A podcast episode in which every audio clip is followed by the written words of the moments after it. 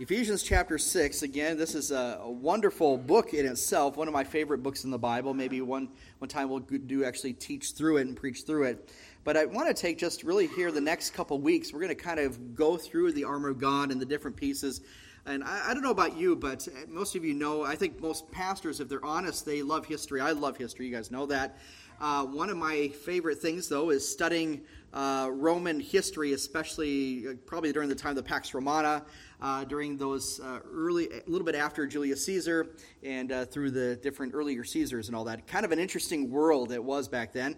But I guarantee you, something that would have been very easy to spot in a crowd would have been the Roman soldier, the legionnaire in particular.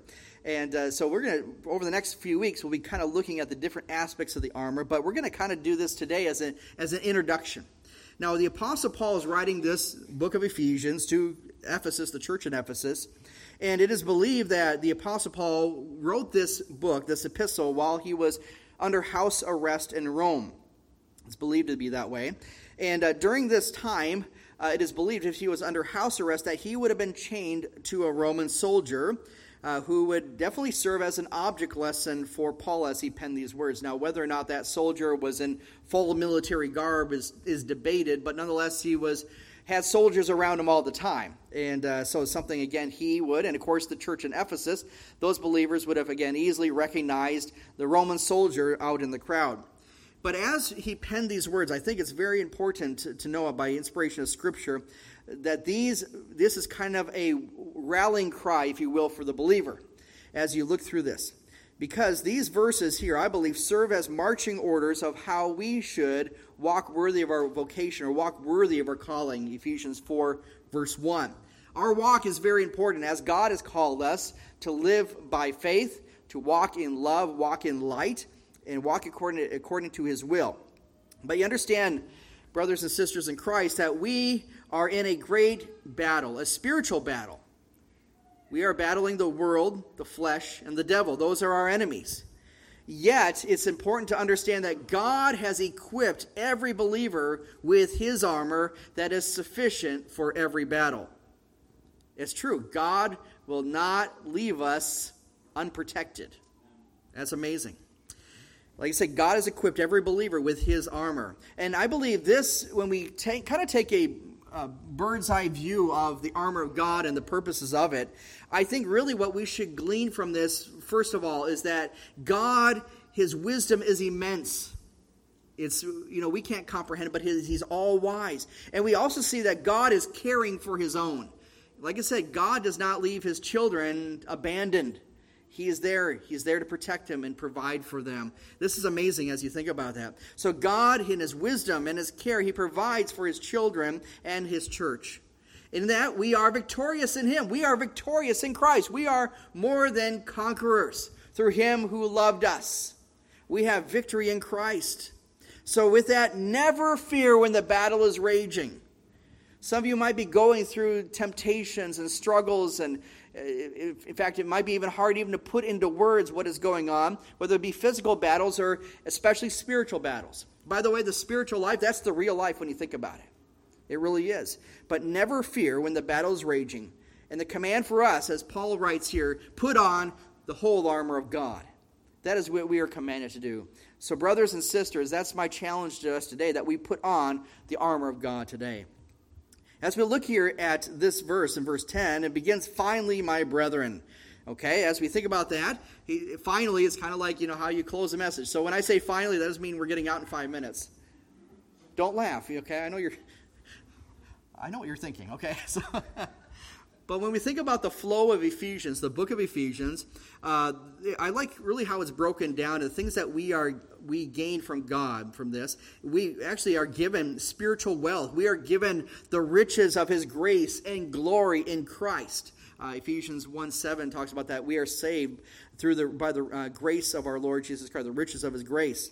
We are also given or challenged in our spiritual walk as well, as we talked earlier today, in Ephesians 4 especially, to walk worthy of the vocation or the calling that Christ has given us.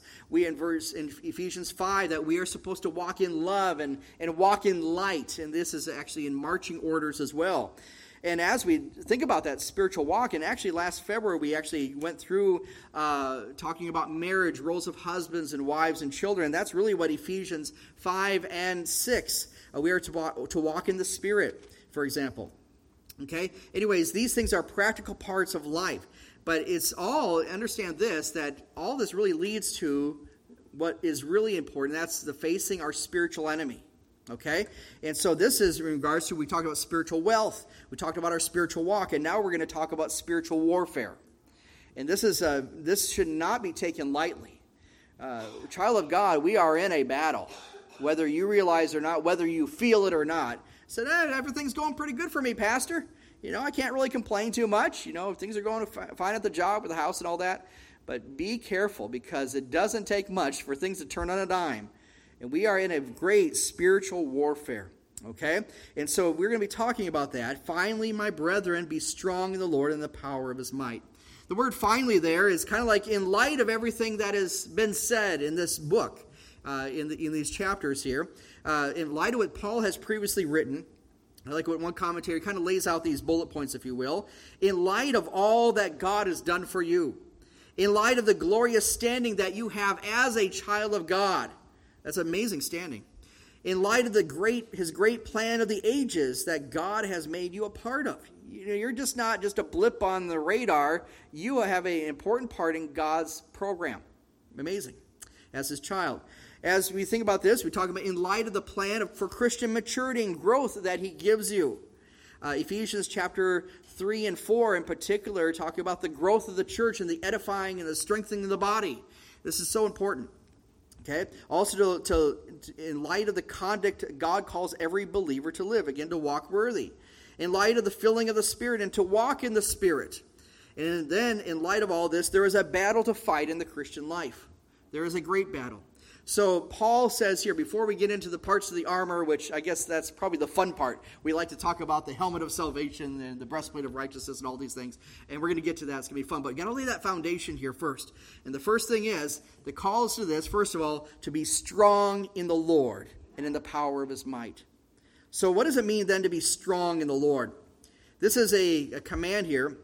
It says the idea here is to be to be strong or to be strengthened in the Lord. In fact, the, the, the Greek idea behind this is that this is a continual strengthening that we need. This isn't just, uh, you know, you sign up to be in the service. I know we have some veterans here. Thank you for your service to our country. Really do appreciate it. But you guys who have served in the Army or the, whatever branch it is, uh, Harvey, you didn't go into the Navy boot camp, and all of a sudden, you know, the day one, you got your uniform and you're all set to go. Be strong, Harvey. You're going to make it. No, you had to daily prepare yourself daily, especially in boot camp, but then forever for everything else, right? So everything is important here. Just and so, for the believer, every day we need to be strengthened in the Lord. Every day we need to be strong in the Lord. This is not a once, once you're saved, you're good. How many of you ever been told maybe when you got saved, saying, hey, once you get saved, you're going to have it made. You're going to have all your problems are going to disappear and everything is going to be hunky dory wonderful, as Jerry Carlson likes to say, right? How many of you maybe you've, heard that expression that all your all your troubles are going to go away once you become a, a, a Christian, once you become saved? Well, I tell you what, the battle's really just begun. Now, do we have tremendous blessings of being saved? Absolutely. We have assurance of salvation. We have a hope of heaven and in our relationship with Christ, the indwelling of the Spirit. The list goes on and on of what we, we do get. But we are in a battle. Understand this before we are saved, the Bible says that we are at enmity or we are literally at war with God. We were against God in how we lived. And now that we are saved, if you've trusted Jesus Christ as your Savior, and I hope you have, if you haven't, please don't leave without knowing the good news of salvation that Christ gives, okay? But understand this once you are saved, you end up switching sides in the battle. You are a child of God. You are a soldier of his. And guess what? The enemy, Satan, the deceiver, the accuser, he has his sights. You know what? He really can't touch Christ. He really can't do that. So he's going to try what? He's going to try to touch his followers. Be careful. We are in a great battle. But guess what? The battle has been won. And that's what we need to look into. That's why we can be strong in the Lord. You know, this strength here is not found in yourself. This is not this is only of God. Maybe you've tried to maybe someone's tried to encourage you. Believe in yourself, you can do this. You know, sometimes we get the, sometimes you've heard it said by, sometimes well meaning, that God will never give you more than you can handle. I'll be honest with you, God always gives us more than we can handle. Think about it. Every day, when you think about it, look what's going on with Frankie. That's more than you can handle, brother. It really is. But guess what? You can do all things through Christ. You can be content, who strengthens you. It's that daily, continuing strength that we need. So the idea of believe in yourself, just, you know, tighten your bootstraps a little bit more, and you got this. You know what? There's a lot of days I can't do that. Some of you are going stuff where it's way over your head. You're treading through, you're, you're in the deep end of the pool, and you're just treading water, thinking, how am I going to make it through this day? How am I going to make it through this week? How am I going to, whatever temptation is maybe affecting you right now, God, deliver me, help me, give me strength. And that's why we daily need to be strong in the Lord in the power of his might. This is a command for us. This is not optional.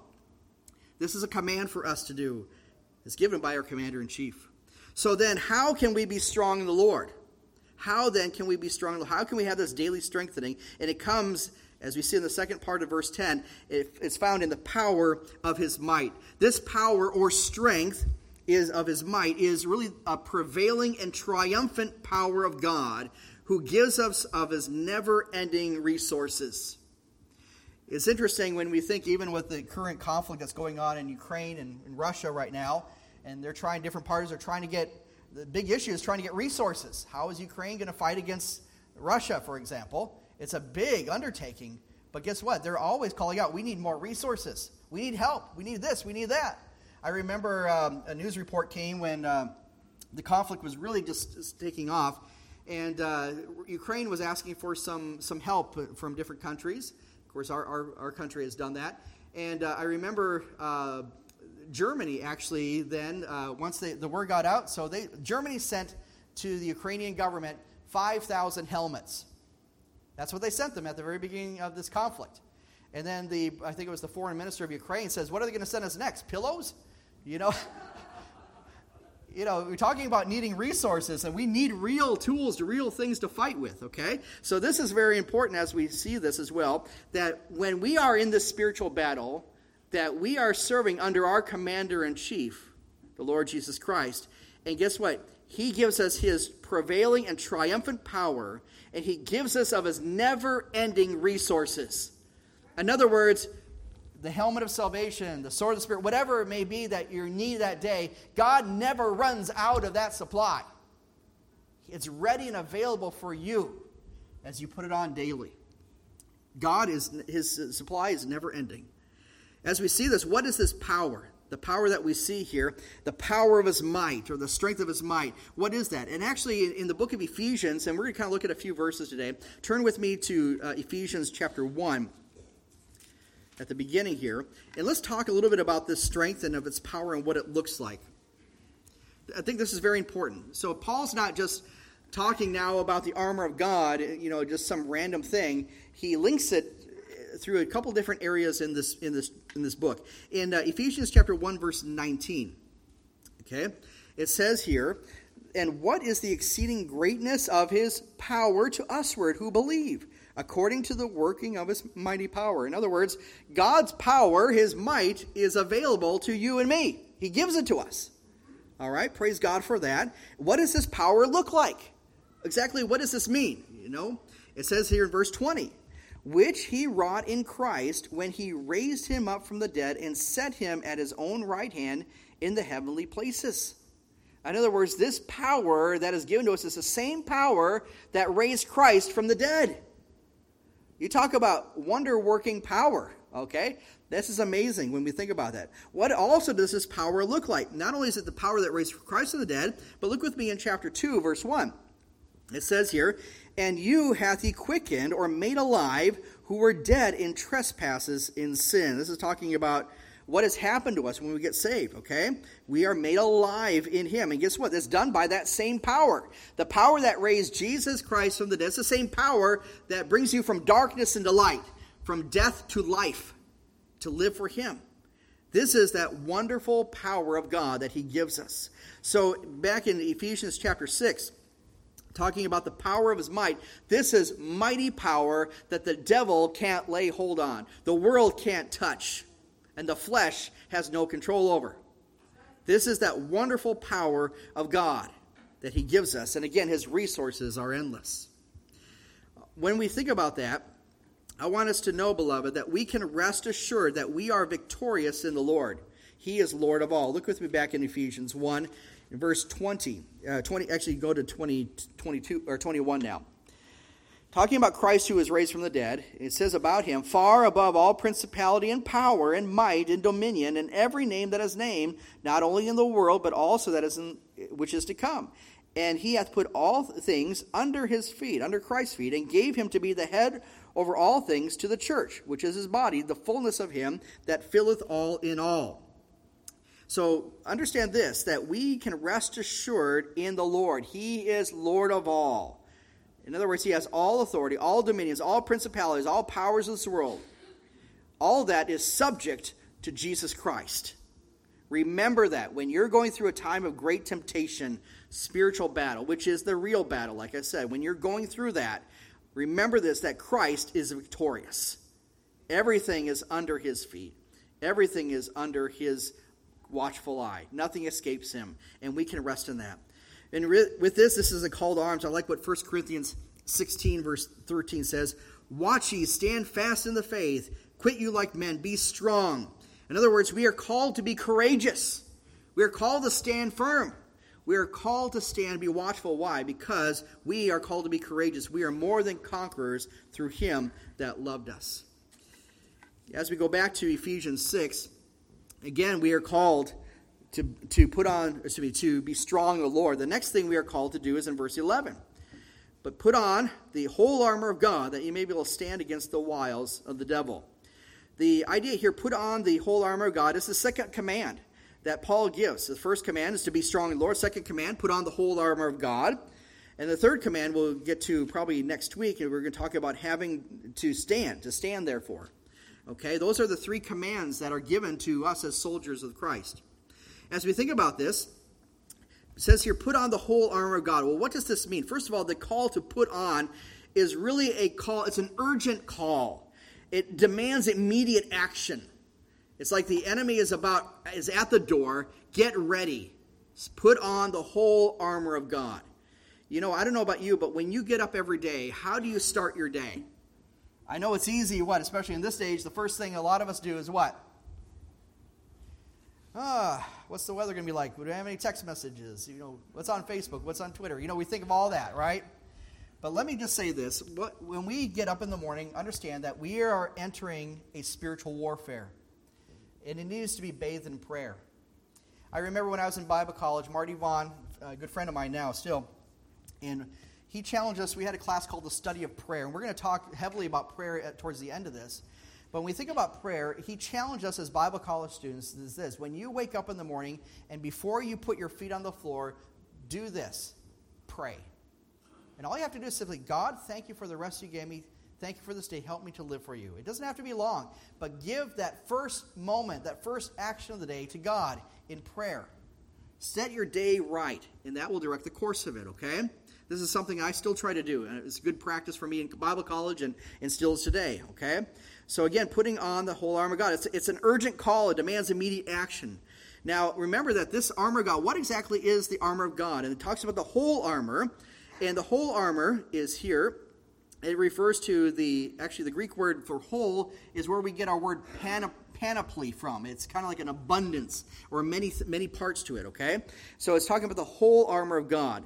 This is the complete armor of God that God uses or supplies. You can look at it really both ways. This is armor. Did you know that God has armor himself that he uses? He also supplies that armor to us. And God has faithfully provided this armor, and it's funded by the Bank of Heaven. All right? It's funded by the Bank of Heaven. You can't go wrong with that. This is divine armor that He has given us. And God, like I said, He has modeled this armor. It says in Isaiah, Isaiah chapter 59, verse 17, let me read it. For he hath put on righteousness as a breastplate, and a helmet of salvation upon his head. He put on the garments of vengeance for clothing, and was clad as, a, as with zeal as a cloak. Doesn't that sound a lot like the armor of God, at least some parts of it. In other words, we're saying here that having armor of God isn't just some abstract idea. This is actually a flow of thought throughout the plan of the ages that God has his own armor. Is it actually a literal armor? Does he really have a breastplate and a helmet? I don't know, but it's the idea of this that God is using these things. He is modeling his armor. So we are called to do that. And again, it's fully provided to us from the bank of heaven. Another thing to realize about this armor, the armor of God, is this it's suited for us according to God's wisdom. In other words, when God suits you with his armor, you lack nothing.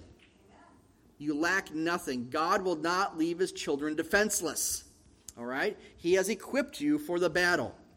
I think it's interesting. I was when I'm studying this, I was kind of thinking back in the Old Testament of when David was called as a young shepherd lad, and he went to the valley of Elah, and there was this ugly giant called Goliath. Okay, Goliath is of course taunting Israel and uh, defying Israel, and uh, David, of course, steps up. I'll go fight that giant. He, remember what happens? He goes to Saul, the king, and uh, Saul says, Oh, sure, go. And, but before you go, let me give you my armor. Remember? So, and David tries on his armor. Read First Samuel chapter 17. You'll read the whole account. And as, he, as David tries on this armor, he realizes something. What was it?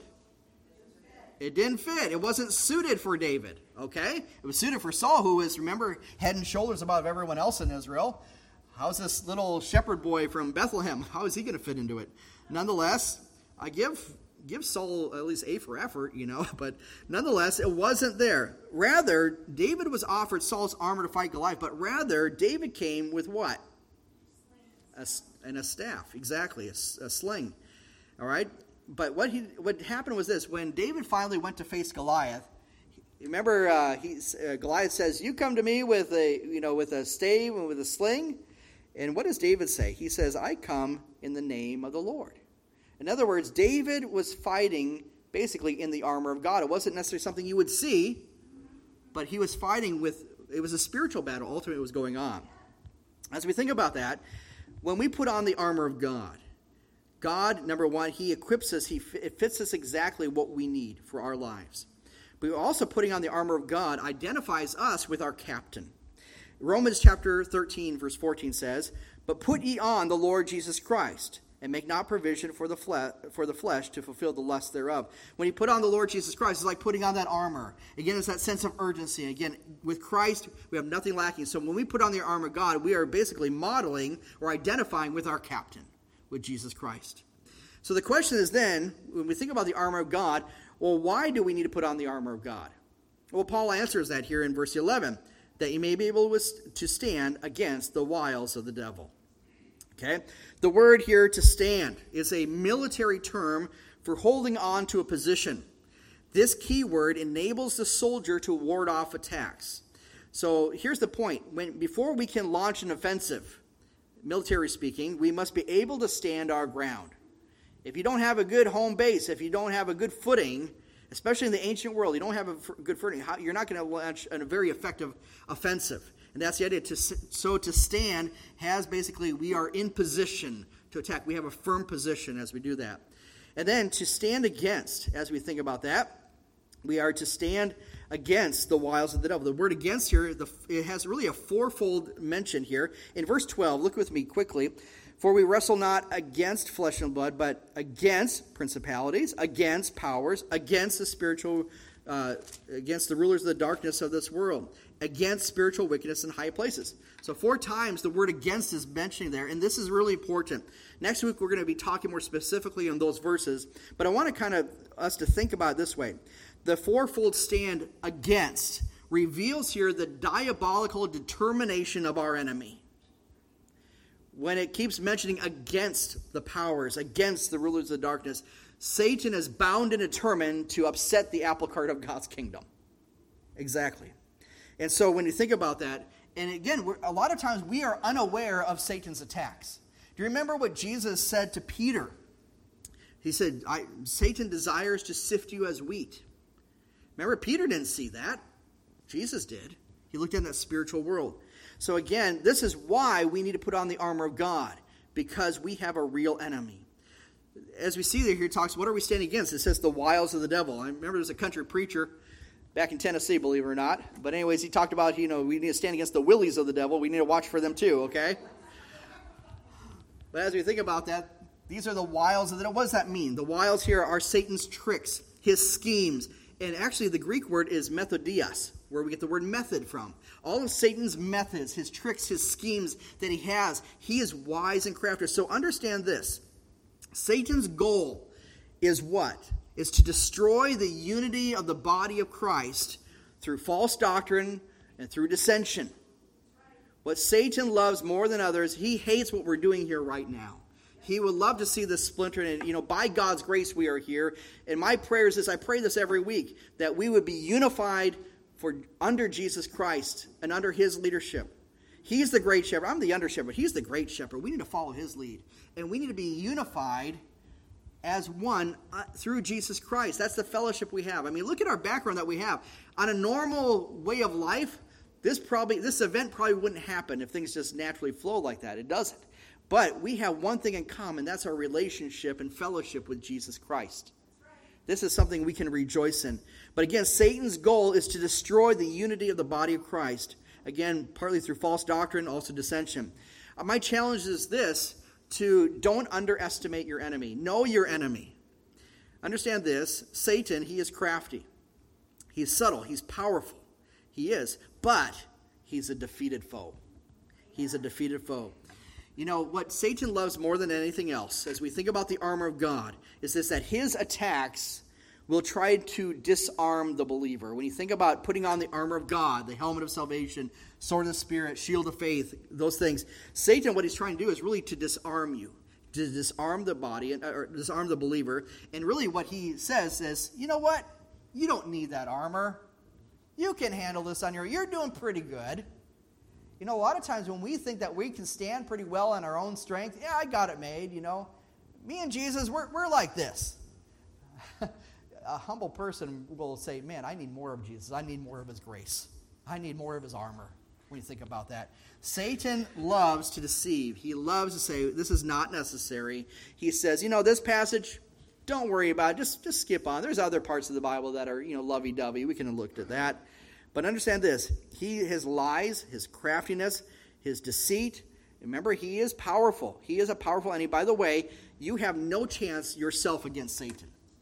You really don't.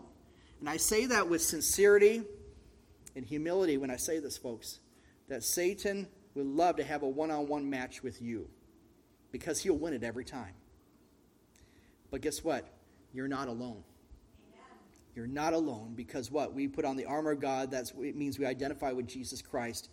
And I pray every morning, and I pray this today, Lord, grant me your grace and your strength. Help me to be strong in the Lord and the power of your might, not my might. My might's nothing. I need God's might. And that's the only way you're going to be able to stand against the wiles of the devil. Or the willies, for that matter. Okay. As we think about that, understand this that our God is victorious. He always wins. He always wins. Our God is victorious. So let's talk about the Christian warfare then as we look at through this. Finally, my brethren, be strong in the Lord and the power of his might. Put on the whole armor of God that may be able to stand against the wiles of the devil. Another number one, we're talking about a Christian's warfare. A Christian's warfare can only be fought with divine help. This is why we need each other, a body of Christ, as a church. We need one another, but we need God. We need His Word. We need to pray. I understand this that Christian's warfare also involves a fierce conflict with the powers of evil. We are engaged in that battle, whether you realize it or not. A Christian's warfare involves a, a, a fierce conflict with the devil. Also, we see here Christian's warfare is only victorious only as the warrior is fitted with the armor of God the only way that you can win this battle, and by the way, this is a battle that is going on till the end of the age, till Christ comes back. Okay? This battle is going to keep going on. There's not a day that goes by when we're not in that battle. Okay? But we are only victorious as warriors as we are fitted with the armor of God. Question is this How do we put on this armor? We're going to talk again the next couple weeks exactly what the different parts of the armor is. But how do we put on the armor of God? It says in verse 18, chapter 6, 18, praying always with all prayer and supplication in the Spirit, watching thereunto with all perseverance and supplication for all saints. In other words, each piece we put on with prayer. He says, I don't know how to do that. I would challenge you this. You get up, even today, actually at the, at the invitation time, I, I challenge you, take a moment and say, God, I don't know how to put on the there, but put it on me. Place it, let it fit me, Lord, that I may be able to stand the battle because I can't do this in my own strength. I need your strength. I need to be strong in your name and your power. This is something that we desperately need. And no one here today is without need of God's grace. We desperately need it. We desperately need his strength and his power. I love the, the hymn. I, I don't know if we have this in our hymnal or not. We can sing it some other time in the next couple of weeks. Charles Wesley wrote this song Soldiers of Christ, arise and put your armor on, strong in the strength which God supplies through his eternal Son, strong in the Lord of hosts and in his mighty power, who in the strength of Jesus trusts is more than conqueror. There's more verses to that. It's a wonderful teaching here. And actually, Charles Wesley wrote that uh, when uh, actually the early Methodists were facing numerous challenges uh, in their time, and they were, they were challenged to put on the armor of God. A good song for that. We are called then to be strong or to be strengthened in the Lord. Talking again about King David. When, before David was king, he faced the loss of the city of Ziklag. You'll find that in 1 uh, Samuel chapter 30. The Amalekites had destroyed this little village of Ziklag, and, he, and the Amalekites uh, kidnapped the women and children, had taken them captive the people, David's men, called for David to be stoned, to, be, to, to let him die. However, what did David do? The people were discouraged. They were disheartened. They were facing now a, an emotional and physical battle. But however, David encouraged or strengthened himself in the Lord, as it says in verse 6 of that chapter. With this, David sought the Lord with confidence. He asked the Lord, What should we do? Should we go after the Amalekites? And the Lord answered him and promised him victory. So David led his men to pursue and fight against the Amalekites and was victorious. So, in essence, what did David do? He put on the armor of God. That's exactly what he did. He strengthened himself in the Lord. That's exactly what Paul is talking about here in, in Ephesians. You understand this that David knew his limitations. That's why he cried out to God. He was weak physically and emotionally, and he had to depend on the strength of the Lord, just like you and I do. God's strength, beloved, is ever ready, it's dependable, and it's sufficient for whatever challenges or whatever foes you may face. But, beloved, you can rest in the promise of God, being strengthened by the power of his might. Victory Baptist Church, for those who are here, friends, family, those who are watching, my challenge is to you, as Paul said, put on the armor of God. Do it today. Rest in his strength.